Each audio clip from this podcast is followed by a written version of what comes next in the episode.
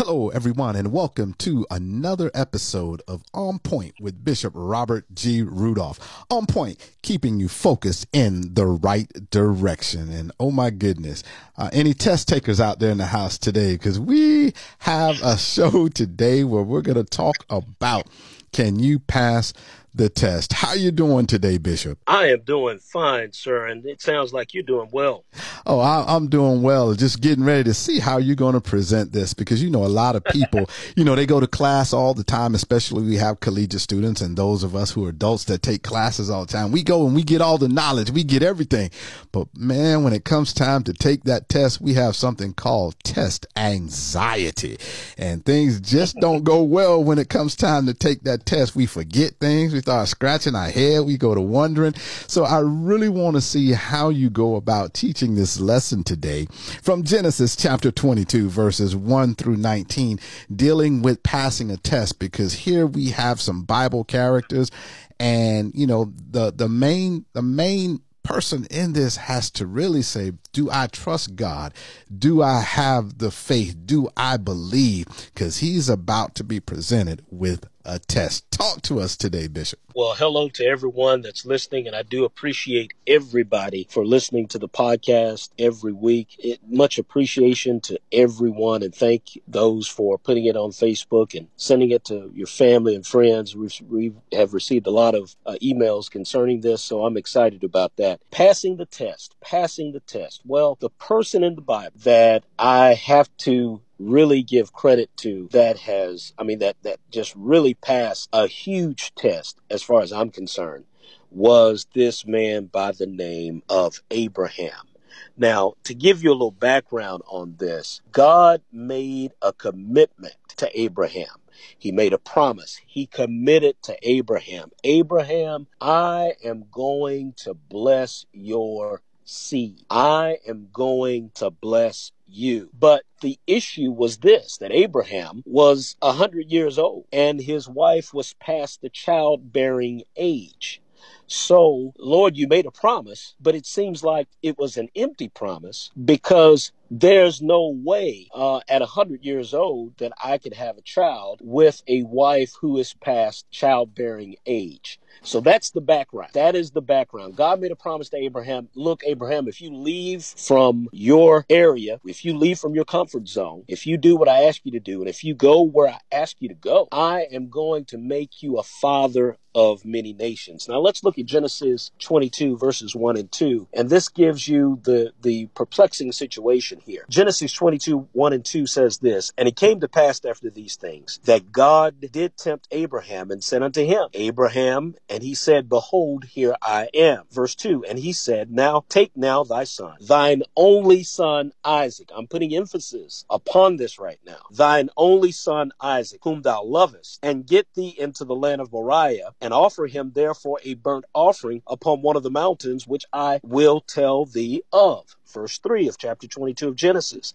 And Abraham rose up early in the morning, saddled his ass, and took two of his young men with him, and Isaac his son, and clave the wood for the burnt offering, and rose up and went into the place of which God had told him. All right, God presented to Abraham a very perplexing situation, because remember, he had just promised Abraham that I am going to make you a father of many nations. I am going to bless your seed. But almost in the same book, uh, in the same uh, uh, time period, he's saying, okay, I'm going to bless your seed, but now what I want you to do is take the only son that you have, and I want you to sacrifice him, the only son that you have with uh, Sarah, and I, and I am going to sacrifice him. Now, Mister Speaker, let's just be real. When God makes you a promise, when God makes you a commitment, and you don't see why he is not fulfilling what you think he should, it makes you wonder. It makes you, it, it puts you in a perplexing situation. And because Abraham basically was being asked to forfeit the very promise that God had made to him. That's the situation.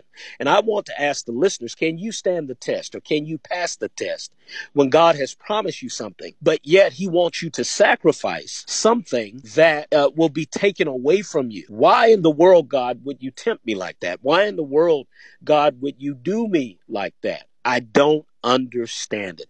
That's the situation that Abraham was in on today. That's his situation. That's a very perplexing situation to be in. And I look back, you gave the, the backdrop of this, and I want you to elaborate on this, because they say his only son, but we know ahead of time, previously in the story, they tried to help God out because he didn't believe then that God was going to fulfill his promise. So his wife, uh, Sarah, offered him up to her handmaid, and they had another child named Ishmael. So he also had another right. son. So help us to understand why God is saying, you know, this is your sacrifice, your only son.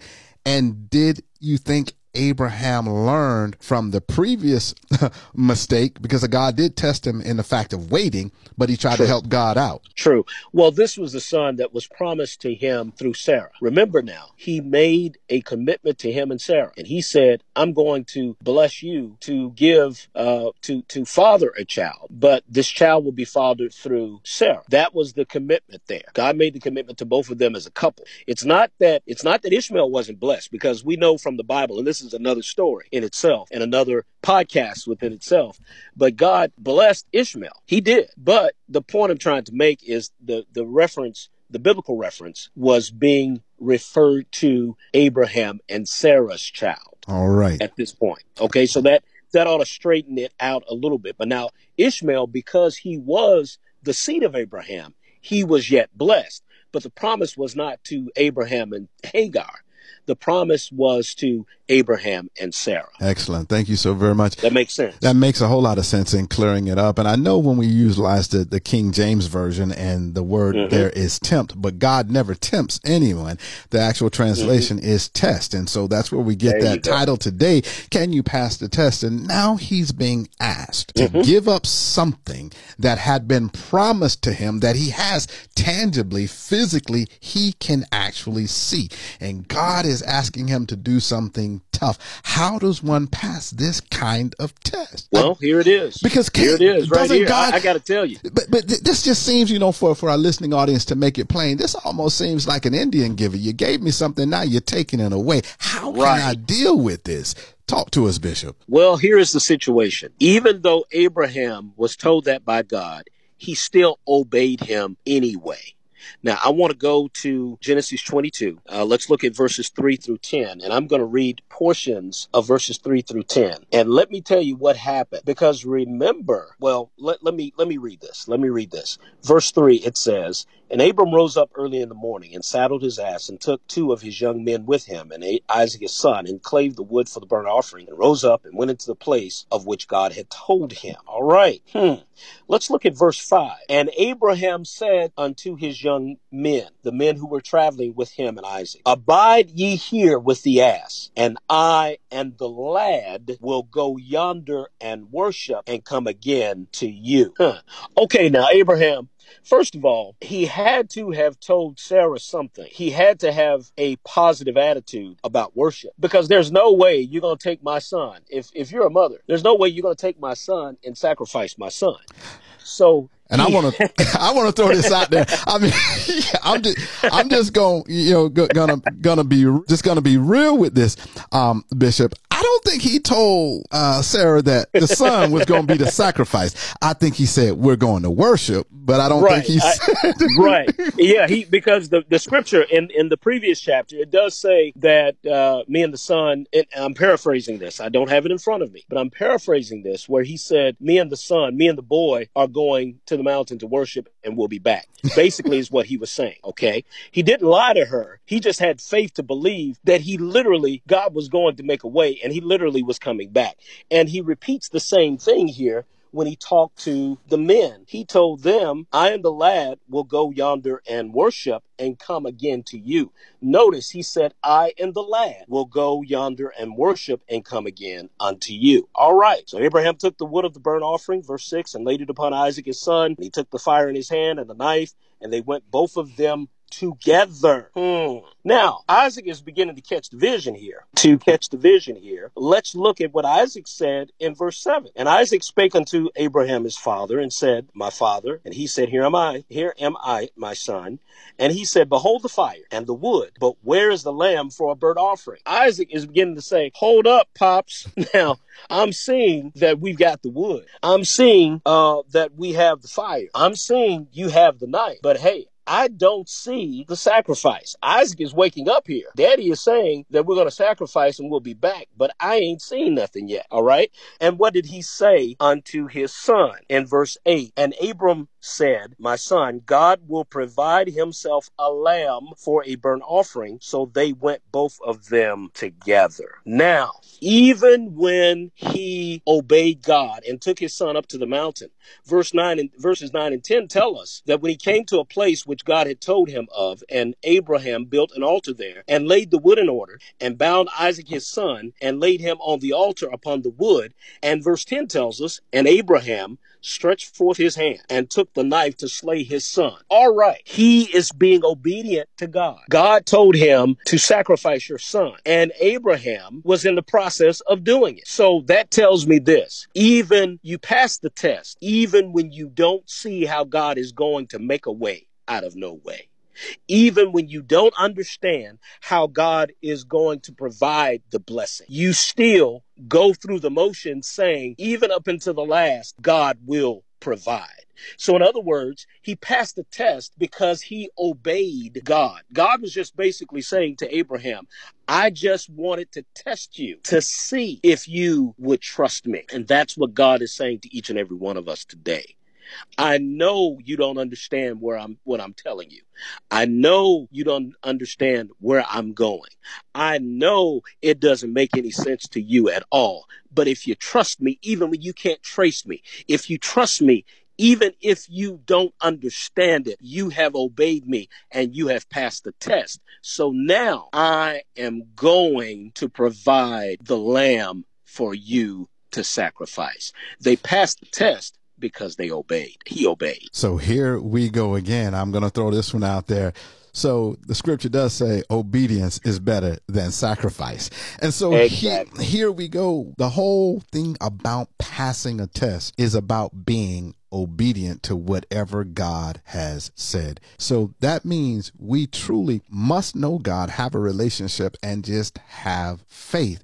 And I think a lot of people don't pass the test because they just don't have the faith to believe that God is not a man that he should lie, nor the son of man that he should repent. What's your thought on that, Bishop? Well, it's like this. God said it, I believe it, and that settles it. I don't understand it because there are some things that God has told me that I honestly believe that the Spirit of the Lord has put in put into my heart, what God has for me. And uh, I have seen visions of things that I honestly believe that are, those things are coming. I don't see how they're coming. It doesn't make any sense to me how it's going to happen. But because God said it, I am going to believe it and I am going to obey. In other words, when he promises you something, just start walking. Just start doing what he tells you to do. Let, let's look at this. Let's go to verse thirteen. And Abram and Abraham lifted up his eyes and looked, and behold, behind him a ram caught in a thicket by his horns. And Abraham went and took the ram and offered him up for a burnt offering in the stead of his son.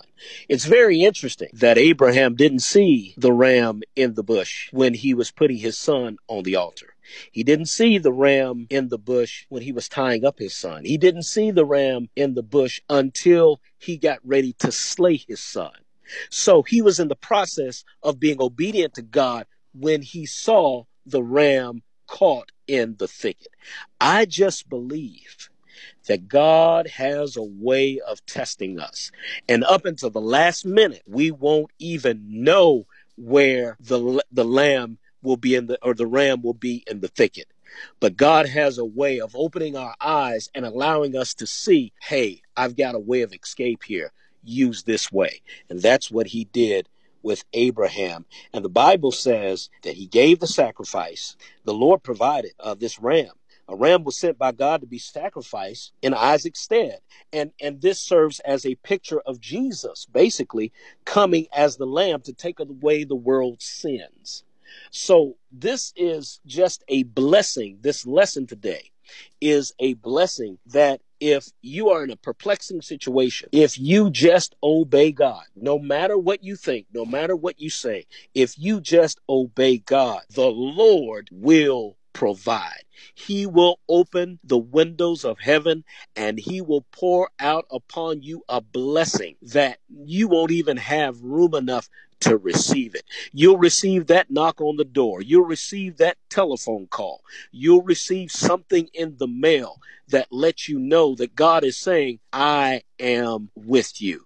You passed the test. You were perplexed. You were confused, but you obeyed. And now I'm providing a ram in the bush for you. That is excellent. And you hit on so many other passages of scripture when you brought our Lord and our Savior, Jesus Christ, into, um, into the, the mix today when you talk about passing the test, because his test was to go to the cross. And he even, I believe he had a little test anxiety, but he said, nevertheless, not my will, but thy will be done. And then looking over in Philippians chapter two and verse eight, and said, and being found in a fashion a man, he humbled himself and became obedient unto death, even the death of the cross. Wherefore God also hath highly exalted him and given him a name which is above every name.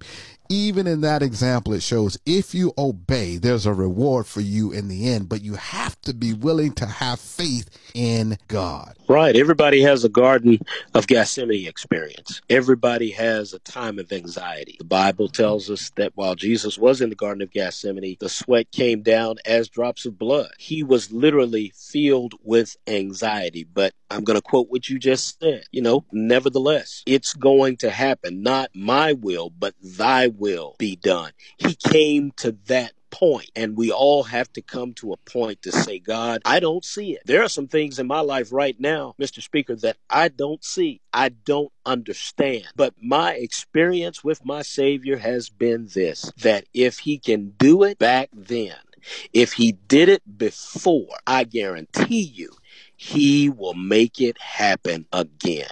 And that's how you pass the test. You don't ask questions, but that's how you pass the test. And I think over a period of time, you God reveals himself to you. He does it this way. He does it that way. He does it again and again. And I just sometimes I think the human nature in us just quickly forgets.